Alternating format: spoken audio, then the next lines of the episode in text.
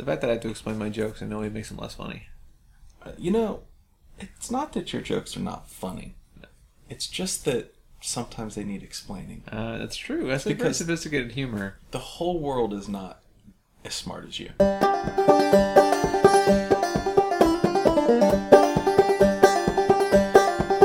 And welcome to Tech Moonshine.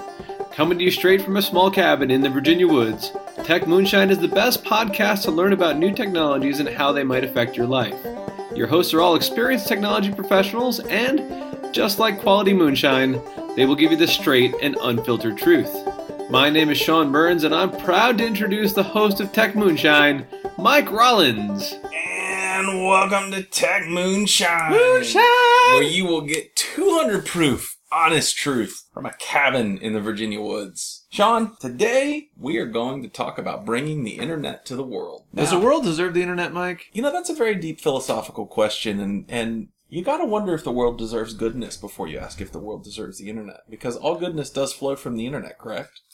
Sure. I'm gonna go hang up some some more ornaments on the tree. You take care of getting All this right. podcast started here. So, uh, the today, you know, we're going to talk about bringing the internet to the world, and I would just like to point out that people are crazy when they come up with ideas for this. And in fact, Google has decided that they would like to launch balloons into the air to carry the internet to the world, and the balloons are not coming down. Um, they're staying up a lot longer than they anticipated, which is kind of perfect for Google because uh, I'm not sure that they often think things through completely. They just decide to try it, and as a result, they put balloons in the air that broadcast internet everywhere, and this is going to do the world good. So, Sean, Son of a oh my Ah. I just lost a finger, but I did get the ornaments up in the tree, so the we're ornaments up in we're good. tree. Oh man, that was painful. Sean, were you hanging the still ornament when you did that? Uh, it, it's it's- we're using ornaments, of course, as a metaphor for our still, which would be illegal if we were to have an actual totally still. illegal. We wouldn't. We don't Uh, but let me tell you, the ornaments taste great. Mm. Uh, but so I actually know the problem with the Google balloons. What's the Google balloon? they pressed the? I feel lucky button when they put them up there, and it actually did not work out as they expected. Well, I feel lucky. Hold on, There let me hit go. this button. So it's not just Google. I, I- as Mike points out, there's lots of organizations that are trying to bring the internet to places in the world that don't have the internet today. The last time I checked, I think there's three billion people online, mm-hmm. but there's seven billion people in the world, which means there's four billion people that are not looking at ads. and we have to fix that problem. Right. I was gonna say. And so you, you have people, yeah. you have Google working on their project. You have Internet.org, um, which is the result of, of Mark Zuckerberg's Facebook efforts. You have a lot of open source and non-profit organizations that are trying to facilitate these things. And so people are realistically trying to be the internet to the rest of the world. And so let's, the first question before we get to that is, Mike, why are they trying to bring the internet to the world? What is what is the goal other than I was only half joking getting to see ads? Well, um, do you want the cynical approach or do you want the vaunted, highfalutin? yes. Okay, the cynical approach is that all of these companies, Google, Facebook, Twitter, all of them, have got to be in growth mode to be sustainable. Three billion people is a lot of people, um, but that means that if they don't get more billions, they won't be in growth. And so, to Google and Facebook specifically, the the rest of the four billion represent a longer path to growth before they come some kind of a stabilized commodity. Now, if you want to look at this from the the vaunted idea of human rights or other things, there's a certain idea that the internet represents freedom. Um, it represents the ability of the free uh, exchange of information.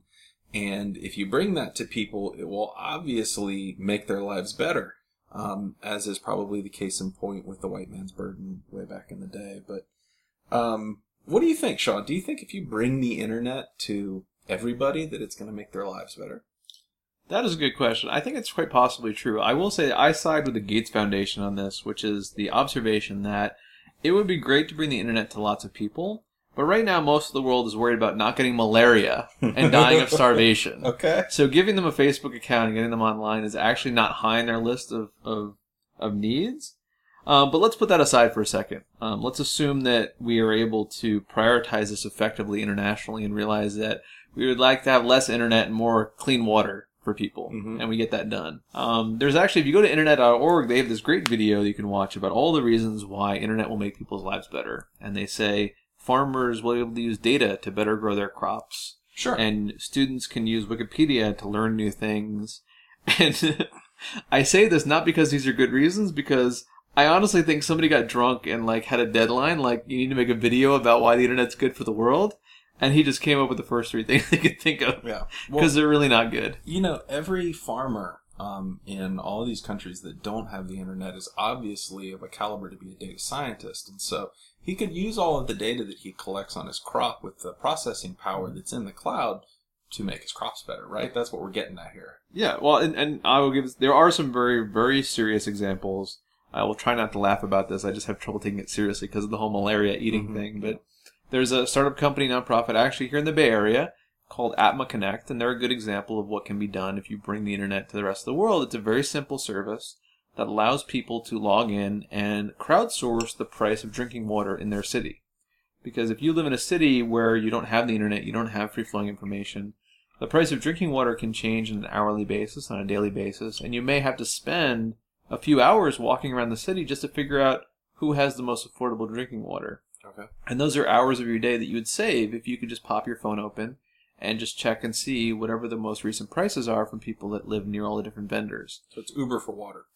Uh, No, it's not Uber for water. It's more like Yelp for water. Okay. I think that's a good metaphor. But in, in- seriously, that's something that would meaningfully affect the lives of people. Another example is you know disaster relief. What ends up happening in a lot of cases during natural disasters is if you don't have information infrastructure, there's no way for you to find how to get help, what help is available. The phone lines you can keep calling people. The problem with the phone system is it's a one-to-one communication Right. medium, and the internet is a broadcast medium, so you can reach more people. Mhm. And what you're seeing is a lot of that's done by text today, but if you were to bring the internet over, you would actually be able to communicate, I think, a lot of these things. And then I think the final one that I take very seriously is the, the freedom of information. The fact that people will no longer have to listen to their local government or their local newspaper, that they can hear points of view from all over the world, whether or not they agree with them or not, and in doing so really democratize what can happen. And you just look to what the impact that Twitter has had in, in revolutions and Facebook has had in, in the Arab uh, Spring, and the fact that governments felt like they had to cut the internet to suppress the people. That tells you how powerful it is. If the government thinks they have to cut it off to keep you down, that's a pretty powerful thing. So I would like to pull out two things here.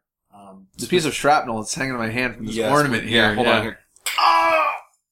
So, um, looking back over some of the history classes that I took, uh, specifically with Dr. Enright at uh, good old East Carolina University, um, which is almost as good as a Virginia school, really. Um, and I'm by saying that I'm actually trying to you know pander to Virginia because ECU is definitely better than say somebody like Virginia Tech. Um, but traditionally through history, there has been uh, this process that happens when you bring free information to a culture. Uh, you tend to begin what is basically a renaissance. Um, and so, uh, one of the first times that ever happened was when the the uh, books were able to move from the actually the Arab and Middle Eastern world into Europe, um, and then they were able to build the printing press, and that actually disseminated information quickly, and it re- resulted in a renaissance. Um, and then later on, uh, in the Industrial Revolution, when information flowed even faster, uh, you ended up with another, uh, just a great big technological boom. And so I think a lot of people think that, you know, there's obviously a case to be made that we're in some kind of a renaissance right now in the past, you know, 20 to 30 years. But if you look at something like the Arab Spring, um, that sure seemed like a great thing to begin with. It's not so good anymore. It's true, but not all progress is straightforward, and not all progress can be predictable. I'll give you another example. that's not political at all. Is is the internet's impact on healthcare? And so Mm. there there's a company called Orali that I know, and they essentially allow you to um, use your smartphone camera and take some photos of your mouth, and they actually provide that to dentists, and dentists can actually diagnose a vast majority of the very serious oral Yes. diseases you might have. And there are many countries around the world where you may have one or two dentists per ten thousand people. Right. So people are not going to the dentist every week. But this is this kind of service, as telemedicine or teledentistry, can unlock healthcare for people who would be able to maybe get access to diagnosis that they couldn't get otherwise. Mhm. Treatment is still going to be a challenge, but at least knowing what's going on would be a huge step forward. Well, and that's something that you couldn't do without the internet. right. Um, as an individual who's well acquainted with dentistry, uh, having bad oral health is not fun. Um, Mike has pulled out five of my teeth, and I do thank him for that. It's been very useful. just tonight, as a matter of fact, before he hung the ornaments on the I mean the tree. I I think that is, you know, there's the political geo motivational. We're doing this for goodwill. So, Sean, who I mentioned Google Balloons, um, and we could probably delve into that a little bit more. But what other mediums are there to bring the internet? to oh, the this is good. This is what I want to talk about. Before that, I'd like to point out that one of our loyal listeners yes. did in fact tweet the hashtag Tech Moonshine All for One. So now Mike and I, we have our moons still are still here. Here we go, all for one. Woo! So if I stop making sense in a few minutes, it's because this batch of moonshine wasn't very good. So one of the things that's always fascinated me, Mike, is like we want to bring the internet everywhere, but we already figured that out years ago. For the same reason, I can place a phone call from here to anywhere in the world, even though it may hard me arm and leg, because we have these things called satellites, right? Mhm. And they're everywhere. And the question is, why can't we just have a satellite that points down and provides internet to everyone? And Mike, do you want to know why? This is a rhetorical question. Do you know why, Mike? Why, Sean? Tell me. Ooh, that was a- why. Good. So, the thing about satellites that you don't think about The upload is is, that terrible. the the geostationary satellites are really far away, and we don't think about that. You're like, oh, it's in space, and how far up is Ah, how yes. far up is space, Mike? How far away would a, a satellite be if it was directly overhead in a geostationary orbit? So when I travel all over the world, I normally do it at thirty-five thousand feet. That's not near space, but that's very high up. Sure. So we're probably talking what nine, ten miles. So nine ten miles. That's your guess. Yeah, So a terrible a, ge- a geostationary orbit is twenty two thousand miles above the surface of the Earth. well, I didn't hold on. So we were were- talking about the boundary of space. We were not talking about the location of a geostationary satellite. I'm still wrong, probably. So it's far, right? It's far. That's pretty and there's this away. thing called the speed of light. How far does it take light to travel twenty-two thousand miles? 250 milliseconds. So it turns out Okay. That the when you measure network speeds Man, do on you the know what internet, that's going to do to your Quake game? I'm saying so you you measure network. Speaking of which, that's a good segue. Thank you. Uh, you measure the speed of a network by what's called the round trip time, and Yes. the round trip time is how long it takes information to get from me to you and then back again. Right. Because it's not enough for me just to send you something if you can't acknowledge that you got it. So the round trip time to satellites, based on the speed of light and all the delays, can be around a second, right? The problem is your average round trip time here in the terrestrial internet is a little bit under in typical most circumstances, around 10 milliseconds. Right. Right. So just doing some quick math in my head that's a few orders of magnitude longer, that means that it's very difficult for us to do things via satellite internet that we're used to doing, all this synchronous, Right. you know, streaming and these things. Um, the other problem with satellites Hold is on. that Let, let me just stipulate that the guys that bid on eBay Mhm. Would absolutely lose their minds if they had a second of latency. Um, the other people that would absolutely go under are the day traders who rely on things like and we really we need to bring J trading to the world. we so that's do. what We do absolutely. So the Just second problem is- things out there. You know, is like be multicultural. A satellite is really just a big radio antenna that you're talking Mm-hmm. to. And the problem is the more people that need to be on a satellite, the more receivers it needs, right? And so you imagine a satellite up there, if you're trying to bring internet to India Mm-hmm. and there's a billion people, So, what's the expense of launching a hundred thousand or a million satellite radio or uh, radio antennas into space? actually, it's funny. I actually know the answer to this, which is hilarious. Very good. Because there's a whole new suite of startup companies that are launching satellites for the purposes of taking photos of, of the world. Right now, you can get a satellite into orbit for about $150,000, $200,000, Okay. which is cheap. And basically, I'm not even joking, they take them up to the International Space Station and they heave them out the airlock. so you just imagine a sat- an astronaut up there just heaving stuff out the door like you heave stuff off your pickup truck here in West Virginia. That's how they deliver satellites and that's how they get the price down.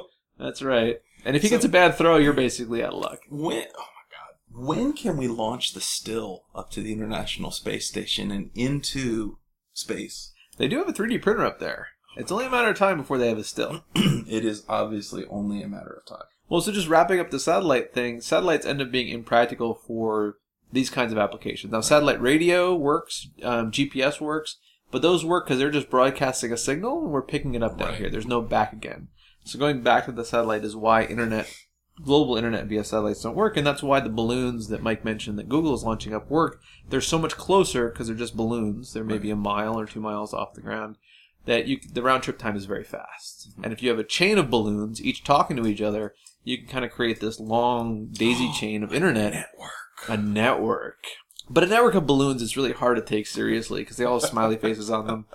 So then the question, Mike, is what other options? If we're not going to use satellites and balloons are got some problems, what are other options? So the other the other option that springs to mind is mobile, basically. Um, that you put strategically located cell towers in areas um, that you don't have to run landlines to. Um, that you can basically put clusters of internet connectivity around a country or around the world. The problem with that is that that's really expensive. Um, and the range on these cell towers is really minimal compared to the landmass that you need to cover. Um, a good example is that if you look at let's let's take AT&T's coverage of the United States. And if you're zoomed way out, okay, it looks Like, like, on a satellite, like for example. on a satellite. Okay. It looks like the whole United States is orange because AT&T has coverage across all of the United States. But then if you actually zoom in to the end, you know, to you know the sub mile range, what you find out is that there are all of these coverage gaps everywhere, um, and they don't count them significantly because there's not a dense population there. Um, so even in a developed country where you have you know, as much infrastructure as the United States, it's really not economical to put out cell coverage across the entire nation. And you talk about a country like India, which you know, um, India is definitely a developing country. Um, their infrastructure in terms of roads and rail uh, and other things like that is is maybe not as good as the United States. It's harder and more expensive to move that material out to remote regions where they need the coverage. And so it turns out that um, it is very expensive to get cell towers out there. Okay, so we're running out of options here. Okay. But how to get internet into hard to reach places? drones. Drones? Oh, and so there actually is a project to create a solar powered drone Okay. that would essentially be a not a permanent flying drone, but extremely long flying drone. Right. And the idea is one of these drones, being solar powered, essentially is like a, a glider in a lot of ways. It's, It's almost very like a balloon. It's like almost like a balloon, but it, you can make it go up and down whenever you need Okay. to.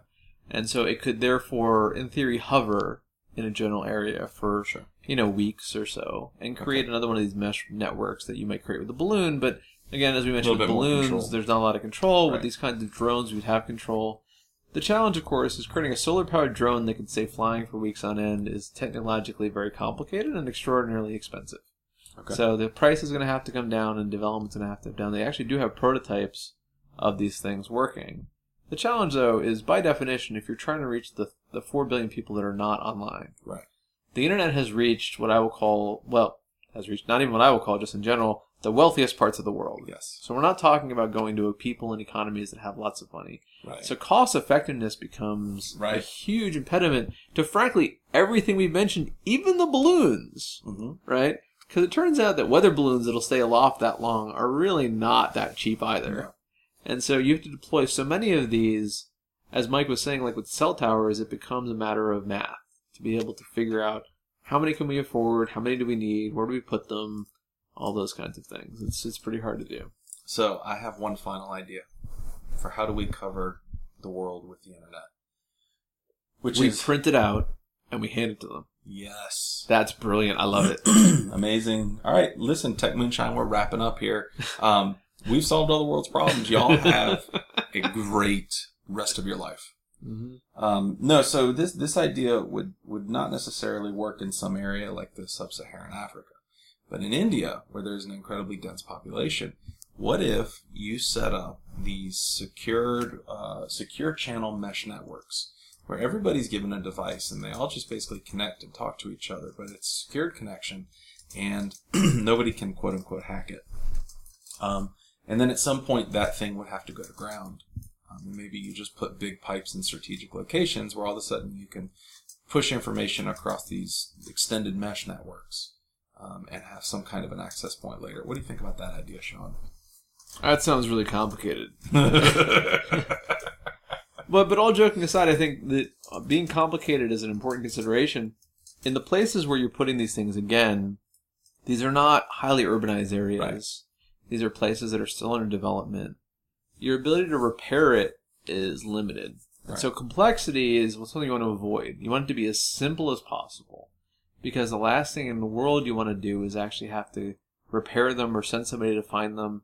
You don't have people on the ground that have expertise. And so you need to make maintenance as affordable as deployment. hmm And if you look at the attempts that have been made of these things so far, the deployment always works great. It's the maintenance that kills you. Like the balloons don't come down. The balloon. oh my god, we can't. And so you have to build back. these things to be By sustained. the way, balloons not coming down is something that every parent could have predicted way before Google sent their balloon up. It's true. Um, but they would always come down when you least expect them to, right? so uh, I, I agree with you there. It's interesting, and and I would say the most interesting part for me of just bringing the internet to the world is what people will do with it that have lived without any sort of communication up to this point, right? Because you're trying to reach people that haven't even had phone service. Right. Let's be perfectly honest. These are people that are disconnected. And so if you gave them communications like this, what it would unlock is kind of um, there's no way to know, and it's it's exciting. Mm-hmm. What what what would it unlock? I mean, you know, going back to our example of the farmers that are all data scientists, um, are we really is basic communications something that it would that would enrich the world? I mean, It's hard to say. You don't even know what languages you'd bring online and, and all these kinds of things that people could do. I think, well, first thing it would do is everyone in the world could listen to this podcast. Which really, if you're talking about doing the, the, the greater good, we're, The greater we're doing the greater good there. But, you know, you really don't know. I mean, local commerce could be enabled. There's kinds of knowledge that would have been lost to history that could be recorded now. right? Yes. um, things that are passed down word of mouth these days. Um, cultures, you know, you can't save a culture with internet access, but No. perhaps you can preserve parts of it. right. Um, there's in fact some great projects. and What they're trying to do is preserve dialects and languages that are dying off. Mhm. As we see the kind of the, the convergence on languages like English, a lot of the languages that were created that had small communities or small civilizations that were using them are are going away as the people who spoke it die off and their kids just speak English or their kids speak whatever the dominant language is Right. where they live. And there are projects to go around recording those languages to preserve them because there is a lot of value just in the fact that humans created something, even if we don't use it anymore, right? Keeping it around and realizing it. And, you know, you look at the Navajo code talkers, they use the Navajo language as the only unbreakable code in the history. Right. And it was a language. It was a Navajo language. It wasn't even mathematics right. right? And the NSA couldn't even get into that stuff, right? So I think preserving all that knowledge that that exists in the world that is being lost is pretty compelling and interesting and and exciting. Um, although I going back to level set everything, I would much rather we figure out like clean drinking water, hunger, malaria, all those kinds of things. But Mhm. we're assuming that's all taken care of. So, as good as bringing the internet would be to the world, and I actually don't disagree. I think that bringing the internet to the world, bringing um, free communications to more people has value, um, and it will in fact change the way the world has progressed, but it will also change the way the world is. And so, what are some of the downsides to bringing the internet to the world? And I will kick us off, which is that Everyone will have access to this podcast. everyone will have access to this podcast. It goes both ways, folks. Yeah, it does, man. um, but you know, I I would say that bringing the internet to the world would, in fact, dismantle some cultures. And going back to the language thing, you know, English is definitely a dominant language nowadays. Um, and like, why speak another language when you can communicate just as easily in English to more people? Um, in the same way, uh, Michael Jackson t- uh, culture is a pretty dominant thing in the world. And what happens when you start spreading that to these other cultures that have no concept of it or not as much of a concept of it? Do you in fact end up obliterating uh, the the culture with this new thing, right? And maybe the culture that's being obliterated is richer and more historical than American culture, but who cares? I actually I want to find a culture where the color blue is illegal and see Facebook try to penetrate. I think that would be actually pretty hilarious to see what would have to happen there. No, but it is true. I mean, I, I think that overall there is, as you mentioned at the beginning of the podcast, Mike, there's no universally good or universally positive things you can do. You take the good with the bad. But I think the facilitation of communication, while it does have some negatives, the, the positives will outweigh it. I mean, an obvious negative I can think of, for example, is for all the good it can do, it can also spread lots of misinformation. Yes. Right? Just because just because the internet spreads information, it doesn't mean everything on it is true. Which I found out the hard way after I followed my Taylor Swift blog and found out that it was not actually Taylor Swift; it was just Swift on security. so wait, I, wait, wait, wait. Swift on security is not Taylor Swift, actually. I know I was very heartbroken as well. So, but you know, misinformation can be equally damaging. And you think about in China with the Chinese, the Great Firewall of China, they see the internet, but they don't see the internet we see. There's hmm. parts of the internet that they're not allowed to get, and there's parts of the internet that they're served that are not the internet we see. And so, if I'm if I'm going to the internet and looking for certain things, I see a different version of history. I see a different version of information. And the thing about the internet, because it facilitates information, if that misinformation gets out there, it's harder to to bring it back in. And recently, the EU passed this new law, which is the right to, be forgotten Yes.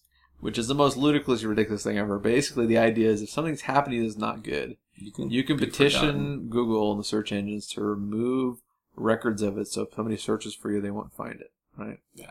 Which is like the largest exercise of futility I've ever heard. Right? Right. Because it's as if somehow you can hope that somebody can remove all traces of it and just magically make it go away. We all know information doesn't work that way. There's zero cost to reproduce it, but you know, that's one example of people trying to react to the fact that information permeates and it's not always good information. So the same thing is true. You know, you think about um, oppressive governments and Mhm. Um, all this stuff being spread. So there could be negatives to it. Um, people could be exposed to political advertising, you know, who've never seen ads before. But I think overall, the net positive knowledge they'll be given access to outweighs some of those negatives. Yes. Do you think we could safely say, to use a tried example, that bringing the internet to the world is a bit like opening Pandora's box? I I don't know. Pandora's box that was like a big thing, you It know, was. malice and you know all the evil in the world. Um, there's some evil on the internet, but man, there's also techmoonshine.com. I do. Uh, yes, yes. Now, one thing, you know, I would note that anytime I turn on Pandora, it's really kind of hit or miss what I'm going to get. That's what It we're talking about, right? Yeah, a lot of evil, a lot, of evil, on there. a lot yeah, of no, evil. it's got to be Yeah. careful. Some really good stuff, though. That's right. Well, if you get premium, Premium is good. that's right. And this week's episode brought to you by Pandora. So, all right, Sean.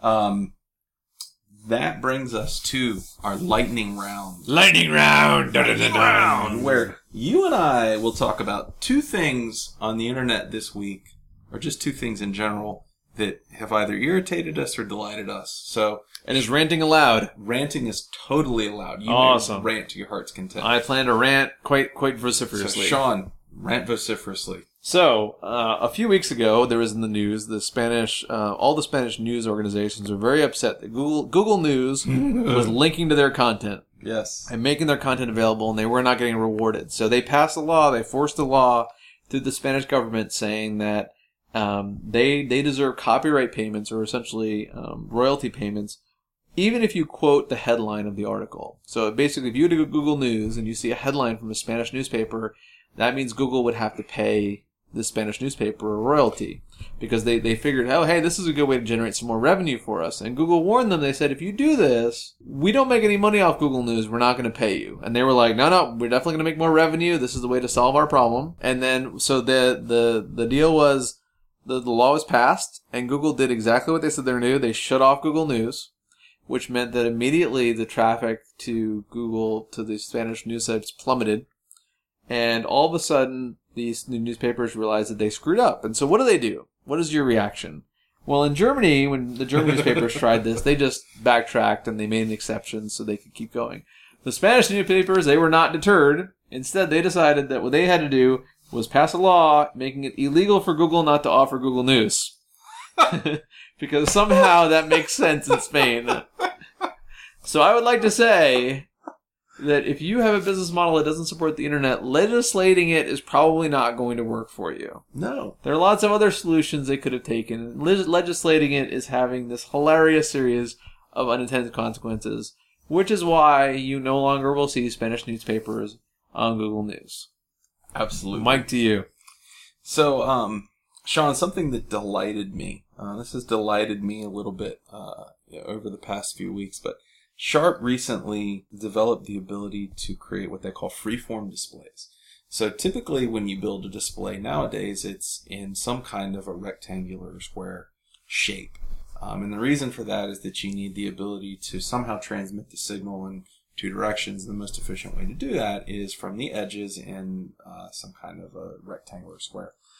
Sharp um, recently, in the past few months, has overcome the ability um, to do that, and so now they can build these displays that are just basically freeform. You can just carve them out and do different things. It's not like they're bendy or anything, but they can be whatever shape you want them to be.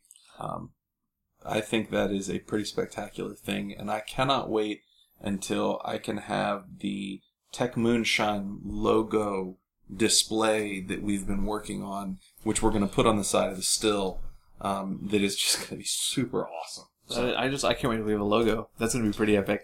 You, yeah, you know, a logo would be good. Maybe we should have somebody build one. We should work on that. Yes, we Cool. should.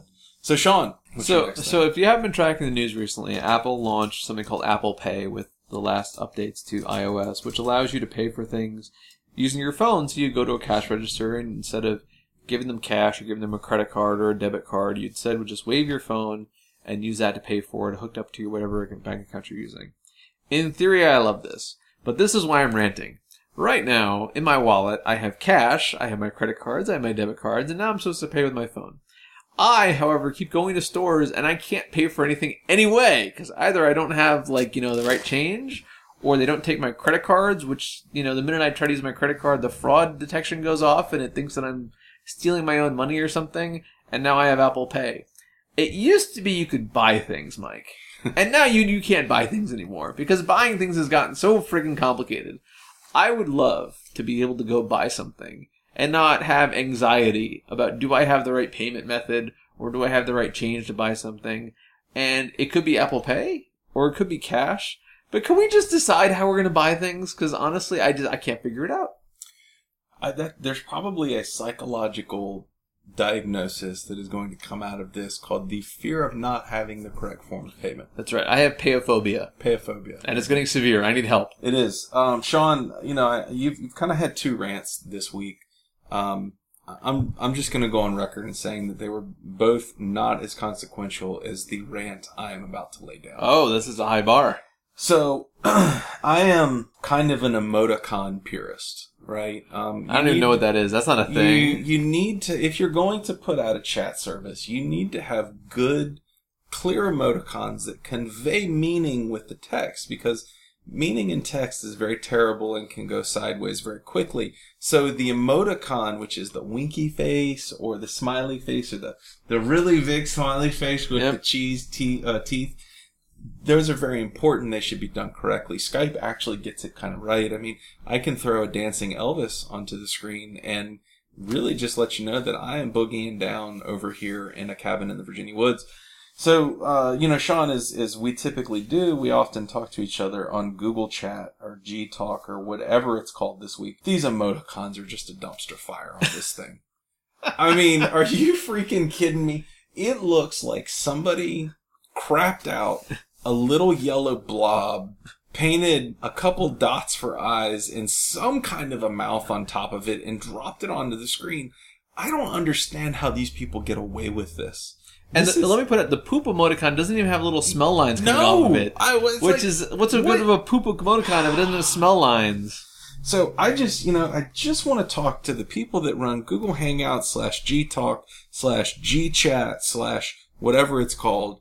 You guys need to get your emoticon game in gear.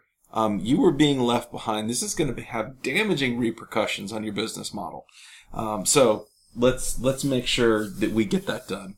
I did. They they listen to the podcast. I didn't realize that.